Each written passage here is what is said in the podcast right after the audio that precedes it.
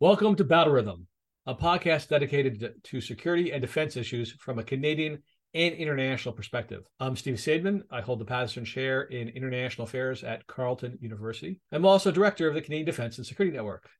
Battle Rhythm is a part of the Canadian Defense and Security Network's podcast network, available on Apple, Spotify, Stitcher, SoundCloud, and all the usual places to get your podcasts.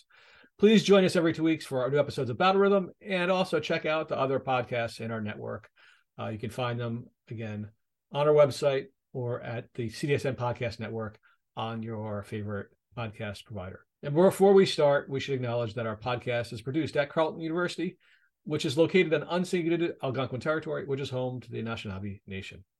Thank you.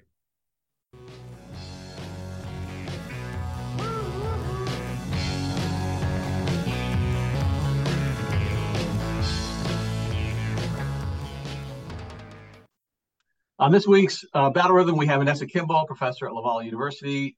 She is recovering from much travel across much of Europe for a, um, our project with uh, related to the CDSN Minds effort to better understand how NATO Center, Centers of Excellence work, because we want to provide some guidance to the new Center of Excellence on Climate Security that's we, that is based in Montreal. It started its work this fall. So Anessa, what are the big lessons you learned from your gallivanting across Europe besides that visas are challenging? Aside from, yes, that observation about EU visas. So the project took me across five different centers of excellence that were in five different NATO partners. Together, I was able to interview representatives and folks from uh, more than a dozen, in fact, there was 14 NATO partners who were affiliated with these five centers. And so that was just an interesting exercise in itself to kind of uh, have that level of variety of opinions, but because the focus was really on Central and Eastern Europe, a majority of that sample, so two thirds of that sample, were folks that were from uh, about six or seven partner countries in Central and Eastern Europe. And so I think that provided also an interesting viewpoint of burden sharing in the alliance as they relate to the topics of specialization of centers of excellence. And so for me, as a burden sharing scholar, that was fascinating because one of the concepts behind the Center of Excellence is that it is going to be a way for Canada to contribute its expertise to transforming the alliance concerning these various aspects around which the centers are accredited, which are lessons learned, education and training, uh, uh, concept development, and experimentation, and the fourth, which is doctrine development and standards. And so, around those aspects, Canada will be co leading how our NATO partners and allies think about how the military responds to and is responsible for and can mitigate and adapt to aspects of climate change. And so, I think in that aspect, it is a very interesting project for the future of Canada's participation in NATO and what it's contributing to NATO. Excellent. Well, I'm glad that you're doing this research. I'm glad that you have managed to get back into the country. I will learn lessons from you about being away since I am going to be away in Germany for three months this year and next year for, or yeah, next year or the year after, I should say. And congratulations on that because you you won a uh, you have you're going to be under grant and so you're going to be researching uh, on behalf of somebody else who's paying you to come there to do the research so why don't you tell me a little bit about the research that you're going to be doing if you don't mind Sure. Technically, the Humboldt Award is just an award for past performance. So it is treated as an award, not a postdoc uh, or a grant. I say that so that way, in case anybody from uh, the Canadian Revenue Agency is listening to our podcast. But it's going to put me at the Hertie School, which is in Berlin. And they are similar in nature to NPSIA, which is that they're an international affairs program, mostly training the next generation of policymakers in Germany and beyond. It's a fairly international program. Uh, and so I had the choice of whether to spend six consecutive months there or to split it up, and so I'm splitting it up. And you know, it'll help facilitate my larger project, which is wandering around the world, asking defense agencies what they think their job is, because we are trained and taught to think that defense agencies are supposed to oversee militaries, but more than one of them think that their job is to protect the military from the civilians, and that is very, very different. In Canada, the expectation is not to, is not to oversee the military, but to support the military, which is still different from what our you know conventional under, scholarly understandings of what how governments operate. And so I'm working with Phil Lagasse and Ora Szekely, looking at a bunch of different countries. And so being positioned in Europe for six months between 2024 and 2025 will help me not only get the German case, but also I'll use that as a base of operations to go to Scandinavia, maybe go to the Netherlands and a few other countries, so we can accumulate knowledge about those cases, uh, so we can produce another another big book. Is the idea. Wonderful, wonderful. Yeah. Very excited about it, and it it's a pretty cool, cool gig. Uh, I gotta say. Fortunately for your students, that means that you will be away though for a couple chunks of time, so you will be not teaching those classes over at NPSIA. So well, I'm on sabbat- I'm still on sabbatical this year, so I was never going to be teaching those classes this winter, and then the following winter I'll I'll just teach more classes in the fall. Okay. Next so year, get I will... more of Steve at, at the election season, which is going to be wonderful. Oh my goodness. well, that that's a really good pitch actually, because in a couple days, when this podcast drops on Wednesday, the next day will be the year ahead event we have in Ottawa.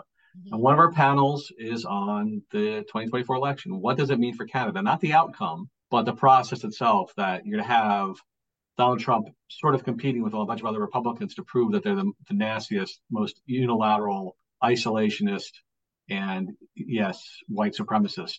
And that will have implications for Canada in terms of inciting violence. It's certainly incite violence in the United States. And what happens in the United States often spills over to Canada. So that's one of our panels for the year ahead, which is again December 7th. There are still tickets available. And we'll also be pitching that again at the end of the podcast because our interview is with Lama Mourad, who is a moderator for a different panel, uh, which we'll talk about at the end of the podcast. So the schedule, and it looks fascinating, and I'm jealous that I cannot be there, but I'm sure that it's going to be extremely interesting looking at some of the names of the individuals that were on the papers and knowing some of their viewpoints. I can guarantee that uh, folks that tune in will definitely be hearing some folks uh, argue a little bit at least. Oh, it's definitely be a, a good conference. We got people who are very open and don't entirely agree with each other. And the premise is to of this year-end conference every year is to prepare people for the next year. And so I think we did a pretty good job of anticipating the challenge this year because we have to start the planning for this, you know, early in 2023 to to guess what's going to happen in 2024. But I think we hit a target in some ways too well. Anyway, what we wanted to do today was talk about a few things that are in the news. One thing that dominated the snarky blue uh, sky space. I don't know how much it dominated Twitter since I'm not really on Twitter as much as I used to be. It is the death of Henry Kissinger. We are international relations scholars. He used to be an international relations scholar who then became a policymaker. And so we have strong opinions about him. You know, the maybe it's the bubble I, I exist in, but I just saw endless waves of criticism of Henry Kissinger. There was not too much in the way of lauding him. And there was a lot of fun people had in dissecting Joe Biden's statement, which was the equivalent of a Southerner saying, bless your heart, which is not a very friendly thing actually for them to say. And so his statement was, "Yeah, we I've been disagreeing with him my entire career." Was his basic statement. They said it in a very polite way, as opposed to sucking up to him. I, I to preview, I I think the American foreign policy establishment for a long time has given Kissinger way too much credit. So to see this correction after his death, after a long anticipation of his death, was much deserved when you saw the Kissinger died, what were your reactions, Nessa? Well, I mean, I think my my reaction. I mean, I, I was I was surprised. I, mean, I guess we again, obviously the clock is ticking. We know that it's coming. The reactions, from my view, were mostly, you know, folks trying to, I wouldn't say even a measured way, but uh, trying to set the record right, we'll say. Mm-hmm. I think that's how I felt when I've read most of these things is that it's been a bit of telling the narrative for what the narrative really was and is instead of these kind of when you have other people that are spinning the reality and all of that. And i think it also it harkens very much to other names of folks in our field that also are a bit in the same situation where they've become so linked to decisions or actors in our government that that they become a little bit um indistinguishable from certain narratives or certain defenses of what was done. And so I think that that's interesting. We'll probably be seeing much more as archives open up and we see more of the things that we probably didn't know, because I think that's also pretty clear as well that there's probably lots of information or things about him that we will learn in the next uh, other things that maybe are not that favorable. We already have that, though. I mean, the National Security Archives in DC has a lot of documents. One of the things that was what Kissinger was pathological about was recording everything. And they ended up getting all those recordings of phone calls and all the rest. And so there's a well established record of him saying one thing and doing another. Like he often claimed that he was the moderating force on on Nixon, but turns out a lot of ways he was the one who was encouraging Nixon to be worse. One of the things that used to be an accusation, but I think has been really substantiated, is one of the worst things that he did, which was people didn't know it. In 1968, uh, Lyndon Johnson was trying to negotiate an end to the Vietnam War. He had changed his mind about the war quite dramatically. He pulled out of running for office, uh, running for reelection. So in the aftermath of the Tet Offensive, he realized that, that things were broken. And so he tried to stop the war and he had negotiations.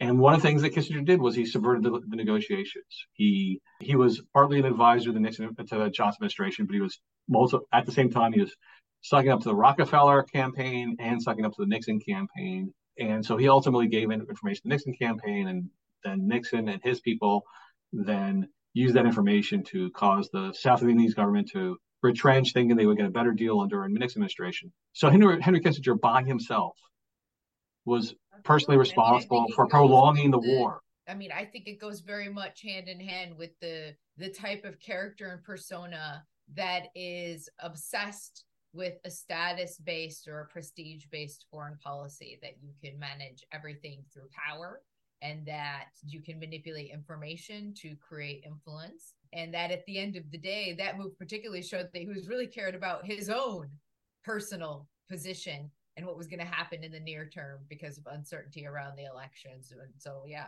i mean well and that's exactly it so people call him a realist because his foreign policy advocacy uh, usually had no concern about morality, but really he was a bad realist, which was his his policies were mostly aimed at his own personal power and not the the national interest. That you know people when they laud him talk about China and about how how you know opening up, up to China and how he did a great job of pursuing the American national interest, even at the expense of morality, such as supporting dictators. But if you t- a closer look at it, shows most of the foreign policies he advocated were bad for the United States. The United States, because of Henry Kissinger, ended up spending five more years in Vietnam. That more than the Americans died in the after the 1968 peace negotiations than before.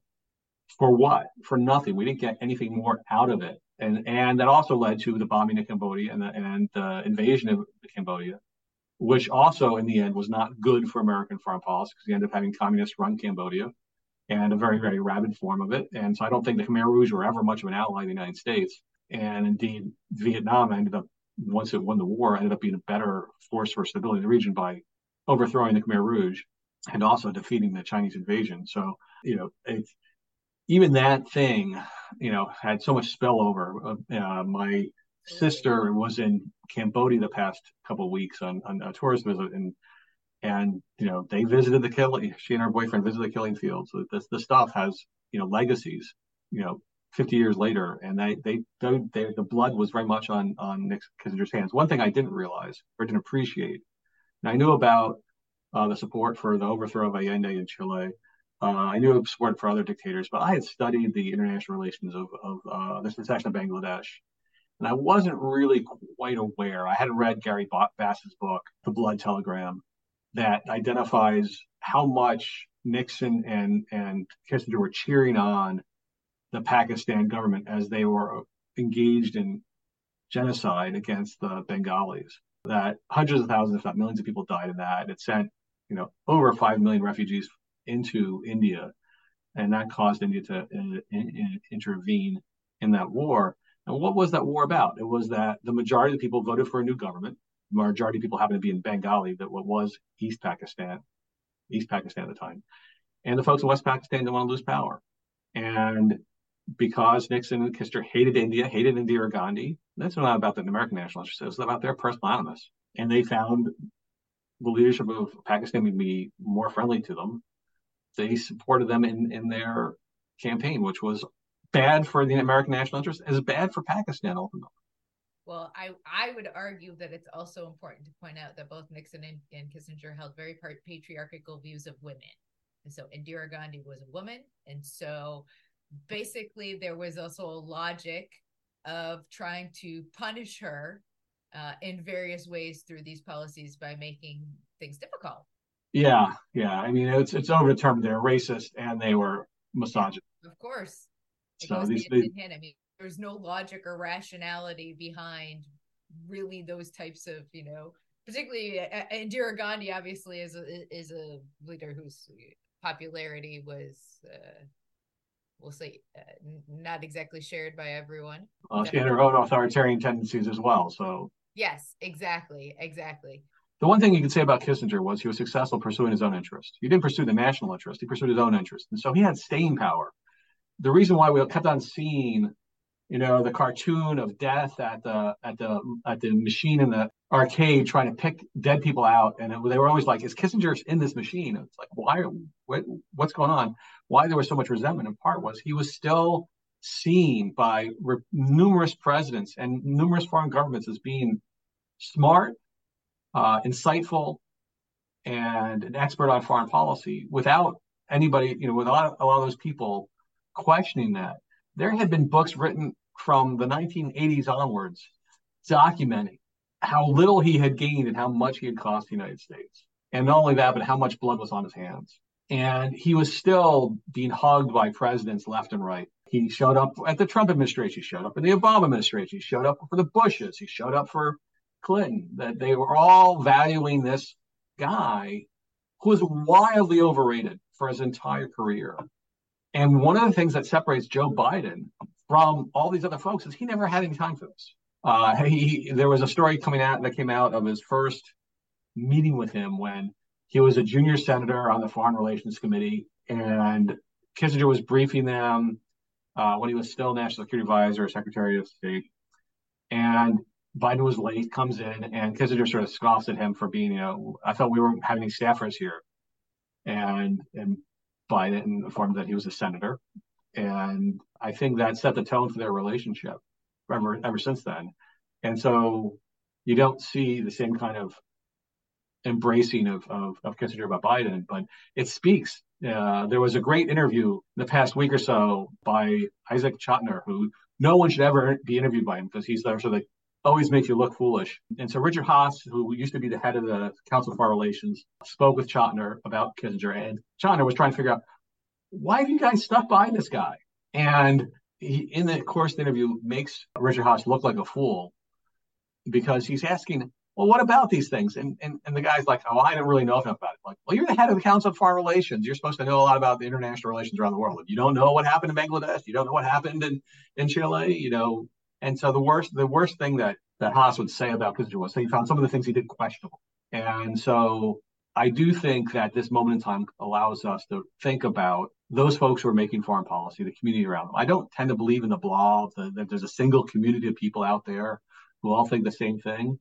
When it comes to Kissinger, it's pretty close to it that there are a lot of folks in the U.S. foreign policy apparatus and also in other countries who, you know, in in lockstep just worship this guy and it's been a long time since he had no clothes. That that this is something we should be take seriously. That those people who fail us should be held accountable for it, and shouldn't be hugged later. So I was at, for instance, a Council Foreign Relations event. Oh, I forget when, but it must have been around 2009, 2010. And Condoleezza Rice was there, and and they were just fanboying all over her because wow, she was the Secretary of State, she was National Security Advisor, she was like the new Kissinger. It's like she was president when the United States made all kinds of mistakes her her hands are all over Iraq, and Iraq was not a policy success in 2008 or 2009, wherever this meeting was.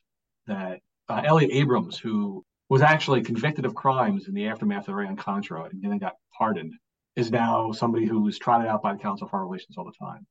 And I feel badly about this because the Council of Foreign Relations gave me the money that allowed me to spend a year in the Pentagon. So I really owe them a lot for changing my career, changing my life. I wouldn't be in Canada without it, I don't think. And I wouldn't be asking the questions I am today without that experience. So I really appreciate that experience. But as an institution, they keep on valorizing people who've done real harm to the American national interest and real harm to people elsewhere. And I'm not sure that's a habit that they're going to get out of anytime too soon. Sorry, I had to get that rant off my chest. A but, little nice view on the battle rhythm. Yes. Uh, so the interesting thing is, you know, Canada is actually stepping out of uh, its traditional behavior because it is quickly buying a plane. That the P-8 is the replacement to the Aurora, Auroras. The Aurora is an anti-submarine plane that has been used not just for tracking Soviet, it's that old, Soviet submarines and then Russian submarines, but it has also been used for monitoring sanctions. That's what it's currently used for right now is monitoring sanctions off of the shores of North Korea. It was actually used flying over the skies of Iraq and Syria to track various things. That way we can get better information about ISIS, which was then ultimately used to target ISIS. So it's a capability that's been used quite extensively. And now those planes are old. And so we're faced with the decision to buy new ones. But this is controversial because they didn't have an open competition. They just went with a P8, despite the fact that there was a Quebec firm, Bombardier, desperately trying to get the business. Your thoughts, Anessa? Yeah, I mean, I think this uh, this speaks a little bit to the continued kind of illness of the procurement system uh, and the slowness of doing things that we wait until we're kind of in danger critical situation where we've gotten to a point where we're limit to try to f- fulfill all of the commitments we've made to our international partners and do what we need to do for national defense.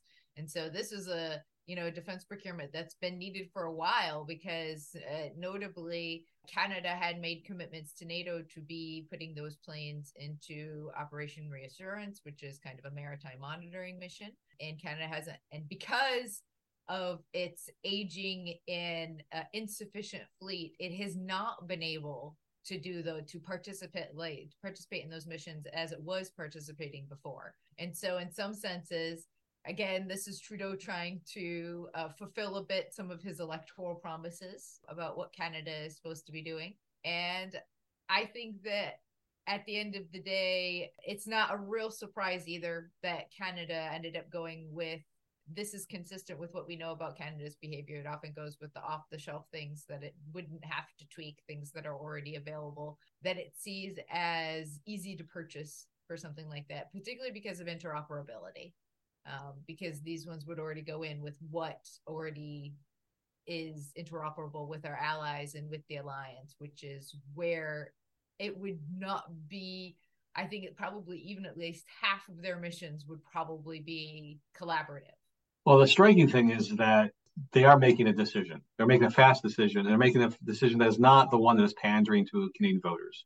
Now, Boeing will say that there's lots of parts that come from Canadian companies. Over 200 Canadian companies are involved in this, but it, th- those are 200 small companies. It's not as visible or politically active or politically relevant as Bombardier. And so while this was going on, you know, this has been a discussion for quite some time. I was surprised the government, you know, in a run up to an election, was actually making what I think is the better choice for the Canadian national interest, which is buying the off the shelf thing that was a proven thing, as opposed to Bombardier's proposal, which was, hey, we have planes that fly, we'll jam a lot of stuff on it, it'll work.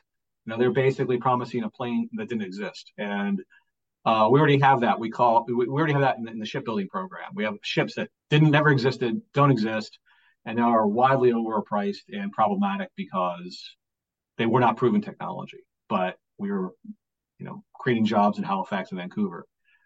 And um, this also goes to show that in the defense procurement test- testifying that was done in the last several months, that there were several experts also saying that more off the shelf because Canada gets itself in trouble when it tries to do these specialized things. And so you have risks if Canada goes alone, and you have risks if Canada goes kind of with partners, as we saw from the F 35.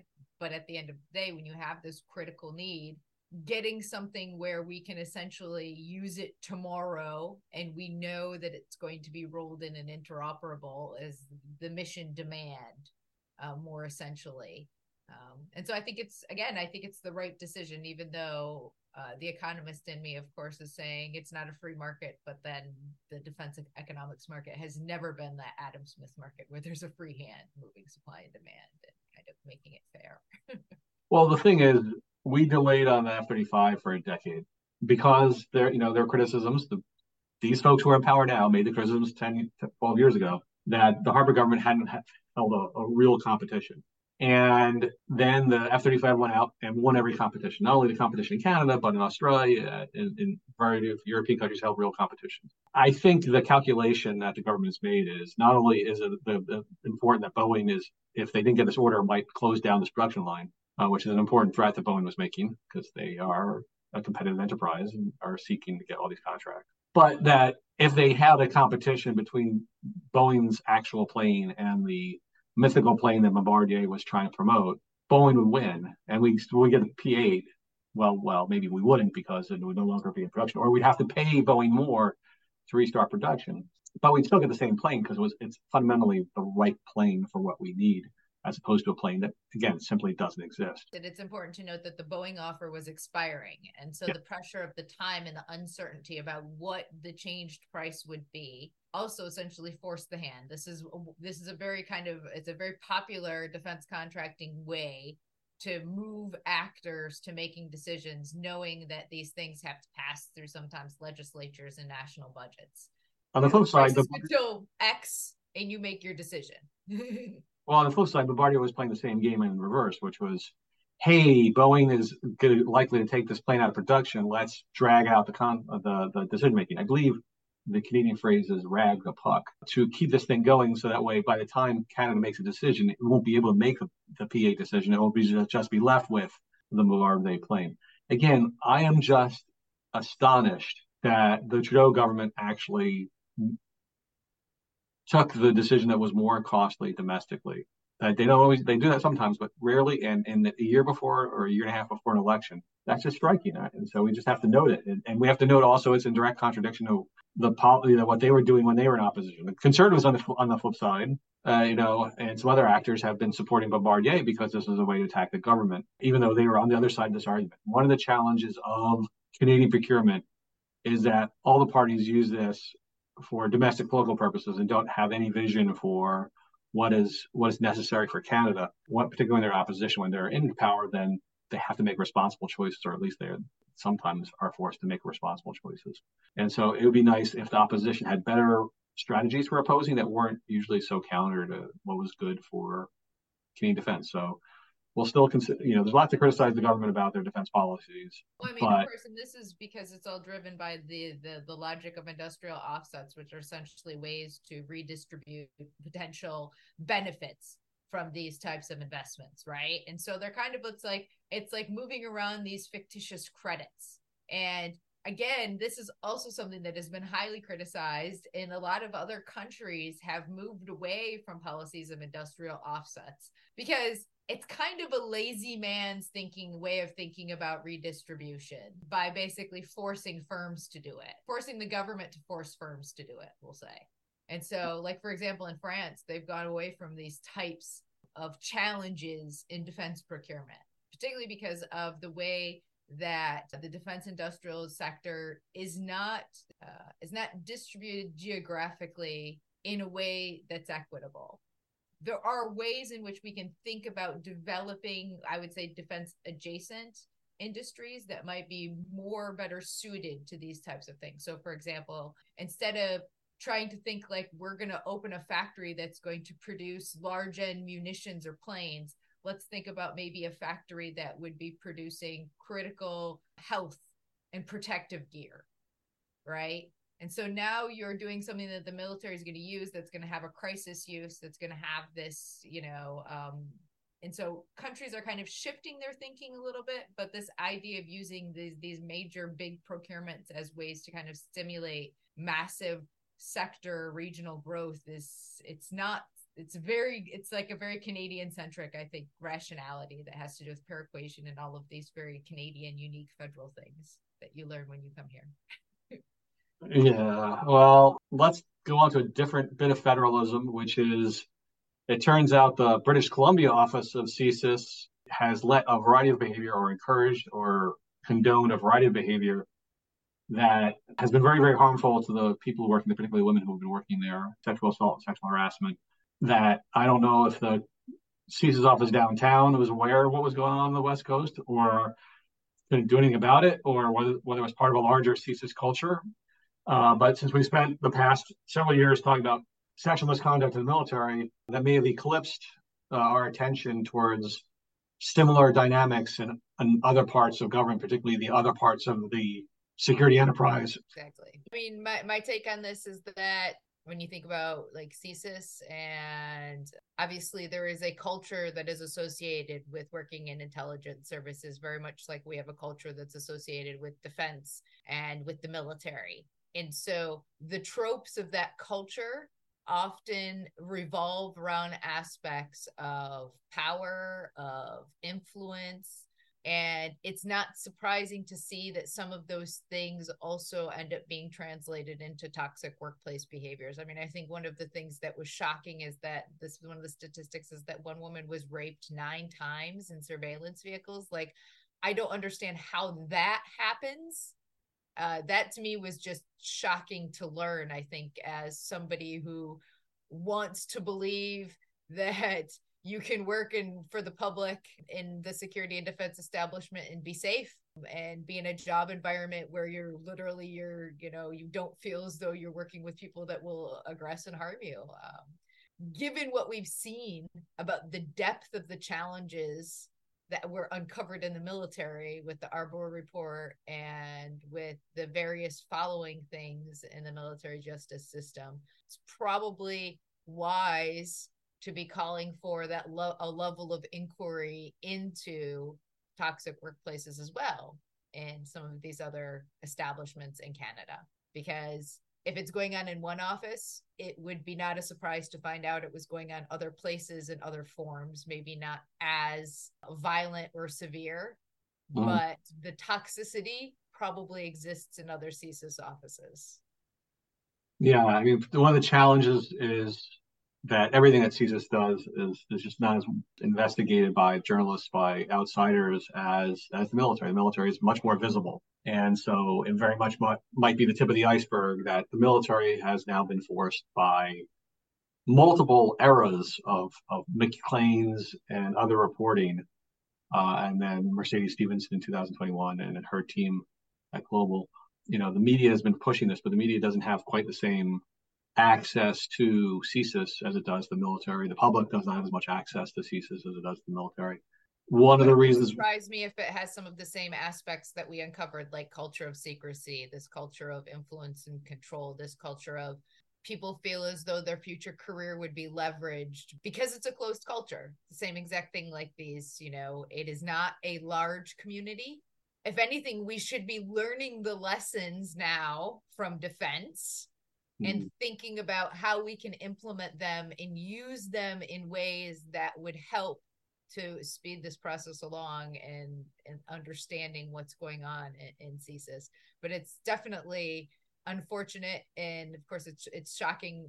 I think in terms of this idea of federalism is in as well that we like to think the center in Ottawa has a very good idea about what's going on in the rest of Canada. Yeah. But the reality is that there is this geographic distance, and you can hide lots of things when you're far away it's that and it's also we don't have really a system designed for oversight that we have created new institutions to oversee the intelligence apparatus uh, but they're contested right so NSICOP was the committee that, of parliamentarians who are supposed to report to the prime minister but then also the public and that's been subverted by the conservatives when they were attacking the the lab in manitoba amongst other things there is NSIRA but again they're their focus is less on personnel issues and more on the intelligence. You know, are they are we surveilling the wrong people? Are we doing things, you know, are we doing things illegally, as opposed to making sure the military operate, the intelligence services operate as the way they should. This should be the job of Parliament, but as uh, Phil Lagasse and I and Dave Auerswald document in both our book and our article, and now what came out this week at a online site called Strategy Bridge. We wrote a, a short piece for that documenting how we don't really have much in the way of oversight by the Canadian Parliament on the military, and that extends to other places. They've, they've developed some substitutes, but they're the same incentive structures there, where there's not really incentive by parliamentarians to engage in critical oversight over intelligence services, just like there's not incentives to do that over defense. So a lot of the stuff that we found applies more broadly although in some ways the parliament has had paid, paid more attention to intelligence than, than to the military. But it's also the case we need to think more about how our civil service, our, our public servants' attitudes are, because the project that's taken me to Germany and elsewhere that I mentioned earlier is about what do you think your job is as as somebody in government. In other countries, people in the ministry or department of defense think their job is to oversee the military, not to support it. And if you're supporting the military, then maybe you're not as vigorous about making sure that its various bad behavior of its of its members is checked. I don't know about how CSIS operates, the civil servants of the CSIS operate, but if they don't think their job is to oversee themselves. I'm not sure who's doing that, and it's not being done, and that helps to create a, a sense of impunity. So we go back to that that person that experienced nine different rapes from the same person. That speaks to impunity, right? That this office had a number of individuals there that thought they that thought, and reasonably so, that they could get away with this behavior. And that's really the challenge. The fundamental argument that we have in, in the book and in the next book is that you need to have people to expect oversight and to have expect consequences if the overseers actually find out bad stuff. Not because not just to, to punish people who are doing bad things, but so that people anticipate that they'll get caught and get punished, that their careers will hang on doing the right thing. And so we want to get well, in the minds of the people one of the insights I learned um, hanging around uh, in these um, Central and Eastern European countries uh, is that there is sometimes a bit the reverse pressure in the sense that sometimes they promote the guy before they axe him. And so sometimes every once in a while you're continuing to promote people that you know are problematic or incapable because eventually you figure that there's going to be a way that you're going to out them in a way that's dramatic. And this is kind of like it harkens very much to the Soviet era and almost the the defenestration, right? The throwing the people out of the windows. And so this was actually again this came up in interviews when i was talking about these centers of excellence because we were talking about how to staff these centers and who ends up at these centers not trying to imply that any of these people are incompetent. But there were some people who were concerned right that this type of position is used a little bit as kind of like a benefit for people that may not be right fits other places we'll say right? And i thought mm-hmm. that, that was a little bit interesting from the steve and company perspective because it speaks a little bit about how leadership can sometimes be used as a way to kind of putting somebody in a leader somewhere where they think will be problematic we'll say.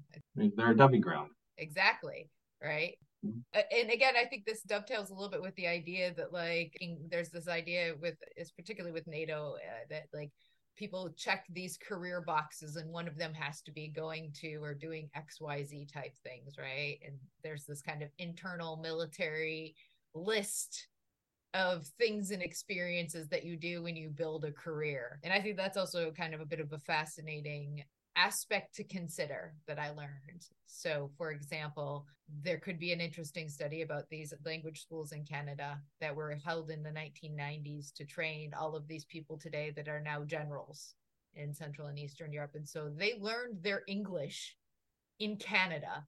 Most of these people, 1996, 97, 98 were when these courses were held. And so they were, there would have been like 30 or 40, you know, at that time you know, kind of low level but rising kind of folks in the military. And so talking to these people and meeting these people now, you know, 30 and 40 years later down the road was simply fascinating. And it really made me think about how one of Canada's contributions to the alliance is really something we don't talk about, which is really that language aspect. This is one of the things that Canada has kind of contributed under radar for a number of years. I did not know that. Well, we're going to learn a lot from each other, and yes. hopefully, we'll learn a lot from the year ahead, which is going to happen again December 7th. I, this uh, podcast is dropping the day before, so hopefully, there'll be some listeners who will be inspired to join us there. We have four sets of panels. One will be on avoiding war with China. Not that we should ignore China's aggressions, but we need to figure out how to avoid war with them because if we think war is inevitable, it becomes inevitable. And this would be a, a, a traumatic war. So that's one panel. A second panel is on the Balkans.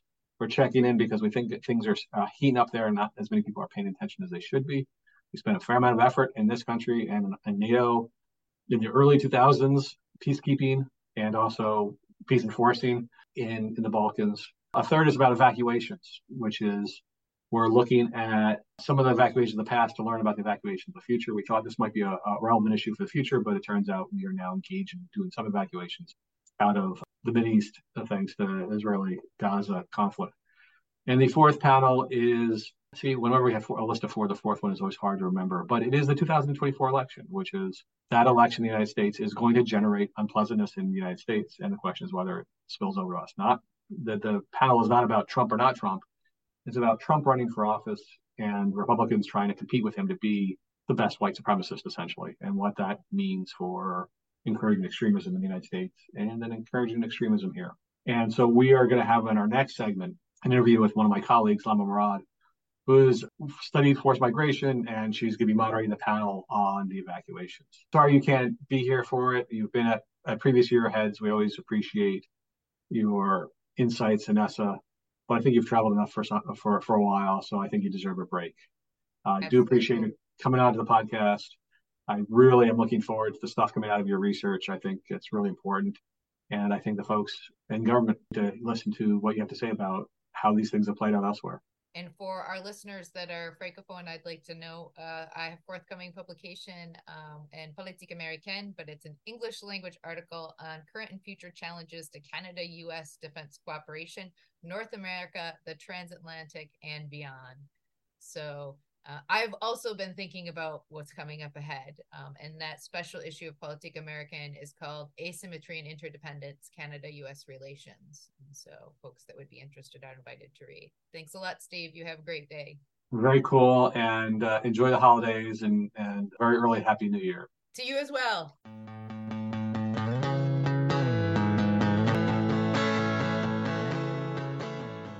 So today we have Lama Mourad, one of my colleagues at Carleton. It's been long overdue for her to come to the Battle Rhythm. She's doing a lot of interesting work, and she is uh, the moderator for one of our panels for the Year Ahead event on December 7th in Ottawa. Lama, welcome to Battle Rhythm. Hi, Steve. Thanks for having me. My pleasure. Can you tell us a little bit about yourself, your your background, your research, that kind of stuff? Yeah, absolutely. So, as you said, I'm I'm one of your colleagues. I'm at the Norman Paterson School here at Carleton. Uh, my research is is really at the intersection of the questions related to forced migration, asylum, local governance, and the politics of the Middle East more broadly. So, you know, I I look at very happy things most of the time, and um, I've I've I've done work on questions of global governance of displacement and you know politics around the category of the refugee at the global level. But my you know core research agenda is really around sort of the micro politics at the local level of refugee governance and uh, politics. I should say I, I focus primarily in that work on on lebanon. And that is because? Uh, for a lot of reasons. I think uh, well in when i was you know developing my research uh, as a doctoral student it was just as the syrian refugee crisis was beginning to to take shape particularly in the Middle East. You know, before it, it got on European radars, it was, you know, front and center in the Middle East. And Lebanon very quickly became the largest host per capita of refugees in the world. It had long been a host of refugees, obviously of, of Palestinian refugees in particular, but you know, by 2014, Lebanon was hosting over a million refugees in relation to 4 million citizen residents. Mm-hmm. That's the sort of empirical and theoretical motivation to look at the politics of refugees in Lebanon from a sort of more uh, straightforward positionality question as well. I was able to do this work and motivated to do this work in particular because I, I'm Lebanese myself. I'm uh, my parents came here as refugees, and I'm interested in these questions for both kind of political and moral reasons and i'm able to do that work because i you know i speak arabic i speak french i speak english and i'm able to do the kind of granular field work that this entailed in lebanon. Excellent. Well for those in the audience who don't know the year ahead is an event where we spend a fair amount of time in the early part of the year trying to figure out what's going to be on the horizon. That is what is going to happen in the next year.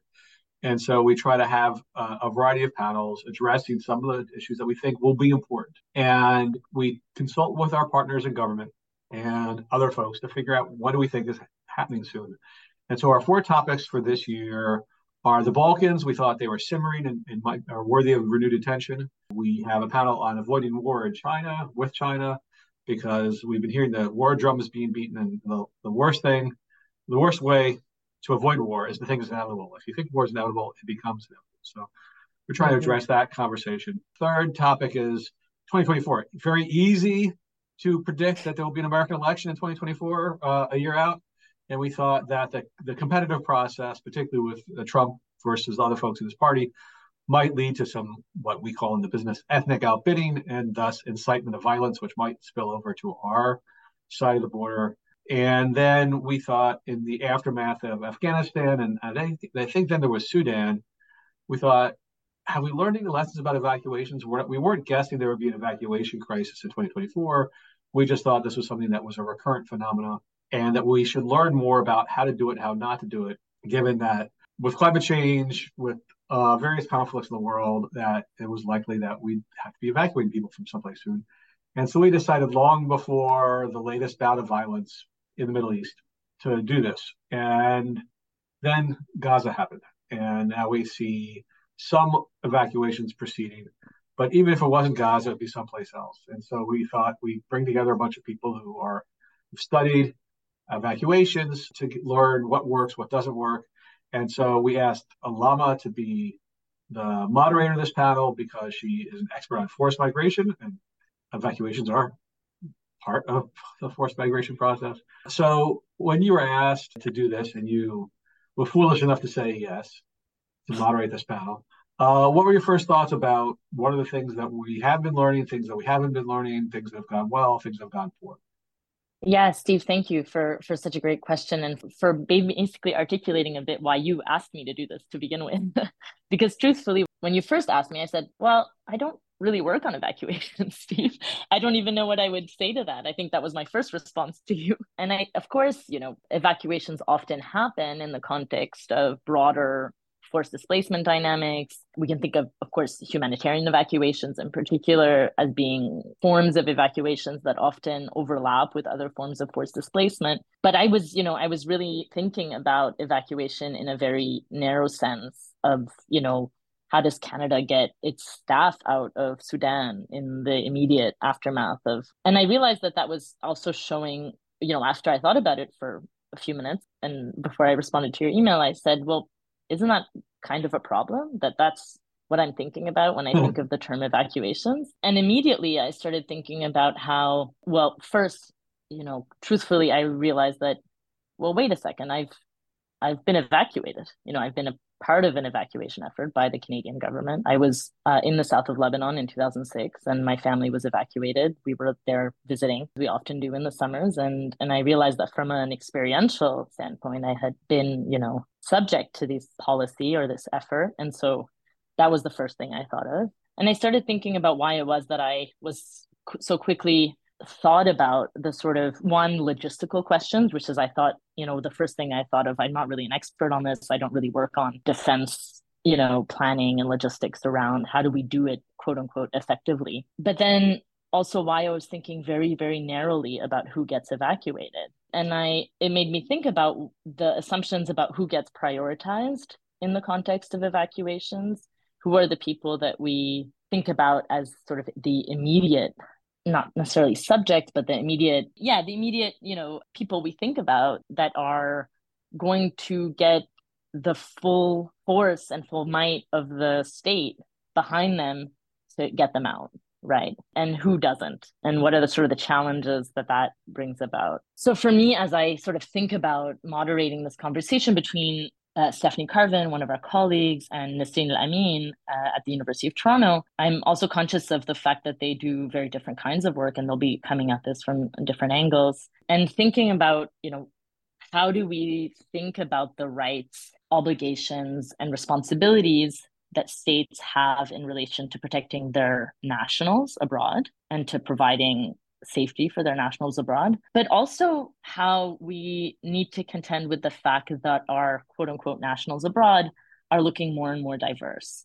Mm-hmm. And that you know so much of this past year in Canadian foreign policy, and maybe you know this open this might open up things that I'm I'm not at all an expert on, but you know we've been contending with the fact that Canada doesn't fully seem to understand the implications of events in a country that has diasporas And that's also, I think, the case when it comes to thinking about evacuations. I hope we'll hear from Nisrin. I know that she was, I don't believe that she was evacuated, and I think we can talk about that, but I believe she was in Sudan when the violence broke out. And I think mm-hmm. she she had to find her own way out, which most Canadian nationals that were not, you know, staff of the Canadian government had to do in, in Sudan. They were not evacuated as that's my understanding at least and mm-hmm. for the majority of people who were dual nationals. And you know how do we contend with the fact that these people also have ties to the place that they're often evacuating from? And that they may ha- be leaving behind family members they may have you know strong reasons to also not leave on the first sign of violence. And that's i think something that's come up in the most recent escalation of violence in the middle east because you know the canadian government has come out pretty strongly to say, for example, to Lebanese nationals that they should not expect to be evacuated and that they should leave as soon as possible and that they should make their own way home. But that presumes that, you know, it, it sort of has a, a bit of a of an ideal type, right, of what the Canadian national is right? It's someone who is not tied to their other national state in, in profound ways and, you know, doesn't contend with all kinds of reasons why they may want to stay and perhaps you know, that calculus is a lot more complicated when you have ties to that state. So that's a lot, I realize. But those are some of my thoughts around this question of evacuation, its relationship to forced migration, but also I think profoundly its relationship to notions of citizenship mm-hmm. and how we conceive of, you know, who is the Canadian national. Yeah, that's that's a uh, really interesting because I've been assuming for quite some time that Canada would would be expecting the evacuees to be people who have, if not dual citizenship, the equivalent that they have ties to both Canada and wherever they're being evacuated from. Because we've seen other cases where you know the numbers are not just you know 100 staffers; it's thousands of people who are there for a reason and mm-hmm. Lebanon, Lebanon was one of the cases I was thinking of uh, in that category. Other countries, I mean, Canada's had significant diaspora mm-hmm. communities for well, essentially 50 years, I guess, maybe a little longer than that.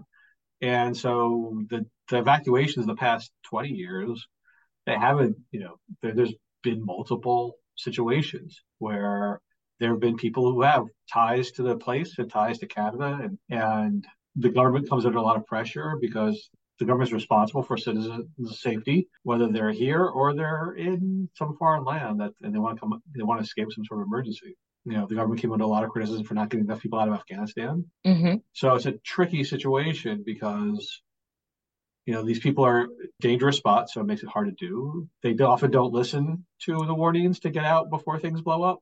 Uh, and so the question is how how much responsibility does the government have if people don't listen to, to that? It's like you know the classic story of the people who are, you know, in Canada or the United States. You know, they're warned about a hurricane or whatever, and and they don't move because they, you know, they're like, I don't need to evacuate. The last time I did evacuate, I was fine. And so the question then becomes how responsible government is.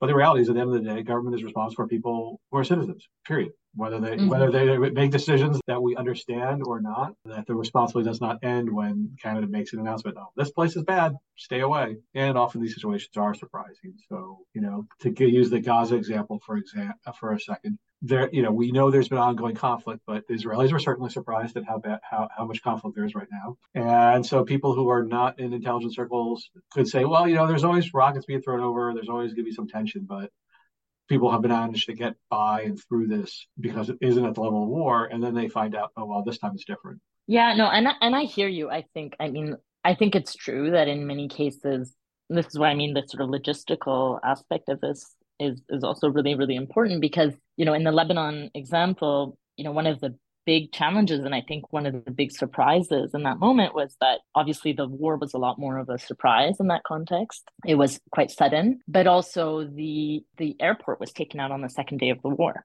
And so you know it required a different you know a, a set of logistical things to be set in motion that were really really difficult and that took quite a bit of time it was only in in sort of reviewing some material for this panel that I that I realized that I was actually in one of the last boats out of, of Lebanon and we were evacuated to Cyprus. But you know, there is a difference between evacuations that happen when when Canada still has access to kind of a basic functioning state, if we can say that. Like in in Israel this time around, you know, we were able to fly people out out of Tel Aviv airport because the airport was still functional because the numbers were also relatively small.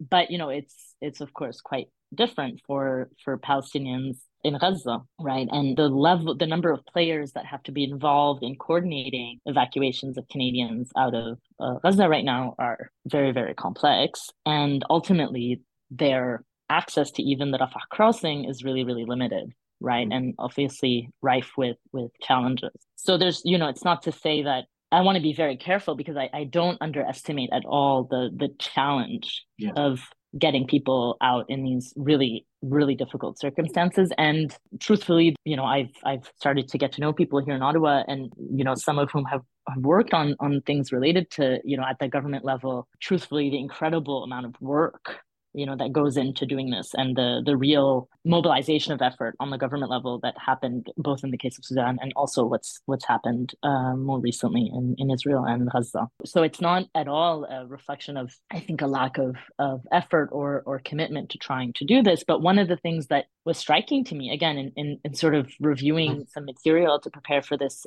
this panel was that I I looked at the the Senate Standing Committee report on the 2006 evacuation out of Lebanon because hmm. as you might know, you know, and, and as many listeners may not know, you know, that was a one, I think at the time the largest and I think maybe remains one of the largest evacuations that mm-hmm. Canada had to to undertake. And it was also one that set in motion a number of different kind of reflections, but also not just on evacuations, but also on citizenship policy, which is kind of a whole other conversation. But one of the things that struck me is I looked at, so, you know, they had had this large kind of investigation or, you know, a standing committee report done on this. And out of all of the witnesses that were, you know, at the end of the report, it cites everybody that was basically brought in to, to report on information that went into the report. There was not one Lebanese Canadian you know, not one Lebanese Canadian that was evacuated, not one Lebanese Canadian, for instance, like my sister who had who was here while we were all in Lebanon and who was, you know, calling everybody she could call to try to figure out how we could because of course within the first few days our phone lines went down. Yeah. Right. So it didn't matter if the Canadian was trying to get in.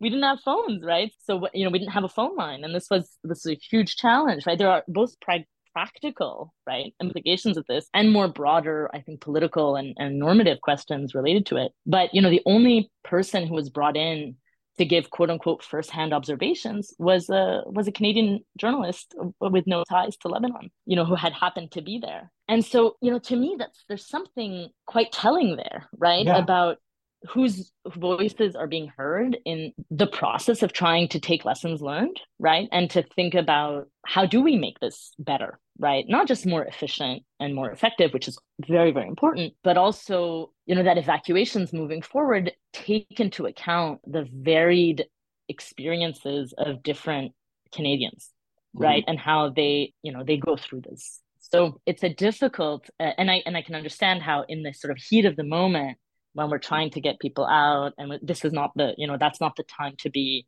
centering that but if we can't do it even when we step back to do a, a report and to think about you know what what have we learned then i i worry that we're never going to learn those lessons well that's one reason why we're having this panel is so that way we can mm-hmm. have a variety of voices that you know we may not hear from uh, i'm actually not that surprised that the senate committee didn't listen to, to people who actually had on the ground experience. I think this is a kind of mistake that gets made often. And it's frustrating, but it's sort of normal. And it's unfortunately normal that we don't do a good job of really getting to understand the dynamics of these situations, the local dynamics of these situations, the obstacles people face to leave, why why they choose to leave when or when they have to leave, mm-hmm. what, you know, and then what are the challenges they face in the course of having to leave their their home in the middle of a crisis. You know how to communicate when the phones go down. Mm-hmm. You know these these are things that um, I'm hoping that that the panelists can speak to a little bit. Uh, where we were hoping to get somebody from the Canadian military participate in the panel to get their perspective, but that didn't work out. But I think uh, Stephanie Carvin will, will definitely provide a, a, very interesting take on, on the government side of things, on, on the Canadian side of things. And Nisrin, I think, will provide a very good perspective on the evacuated and the communities facing these challenges. Yes, I'm really excited. I think it'll be. Um, I'm. I hope it's going to be a great panel. Yeah, I, I, think it will be. I think it's going to be a very interesting day. Uh, I really appreciate you chatting with us to give us a preview of what's going to happen. Before we go, can you tell us, you know, what is your current research project? Well, I'm working on on finalizing the book, which uh, which is called Open Borders, Local Closures, Performative Politics of local refugee response. And it's based on my fieldwork on Lebanon. That's sort of the big project. But there's, for better or worse, a number of other projects that I've been working on and, and, and I'm, I'm really excited about. I've been doing some work with, with a colleague of mine, Stephanie Schwartz at the LSE on COVID-19 border closures and relation in relation to, and also broader asylum policy. We've been working, you know, we've been able to work with UNHCR on that, which has been really exciting. And I'm hoping that we'll have something sort of a public audience piece on that uh, hopefully very soon. I'm also working on a project on, on municipalities and in Lebanon and their management and, and challenges that they face in the ongoing layers of crises that Lebanon is facing. You know, it just feels like we just add crisis to crisis to crisis, unfortunately. So, kind of looking more at the sort of local governance angle. And in general, I, I sort of want to continue to, to move on both the both the intersections of forced migration and asylum and and local politics, but also work on agendas on each of those kind of separately. It's it's where my you know core interests lie. Excellent. I'm not going to ask you any gnarly questions about what's going on in between Israel and Palestine these days because that would be a three hour podcast that you're not prepared for since I didn't tell you I'd be asking you any questions about that. That would be unkind. Well, so, I did, I did, uh, and I think you, you know, you, you saw the piece. I, I, for, for one of my takes, at least people can look at a Globe and Mail op-ed that I recently published with also the same colleague with Stephanie Schwartz from the LSE. So if you're interested in the question of how forced displacement factors into all of what's happening right now, that's, you know, that's a distillation of my take. that well, won't take us three hours.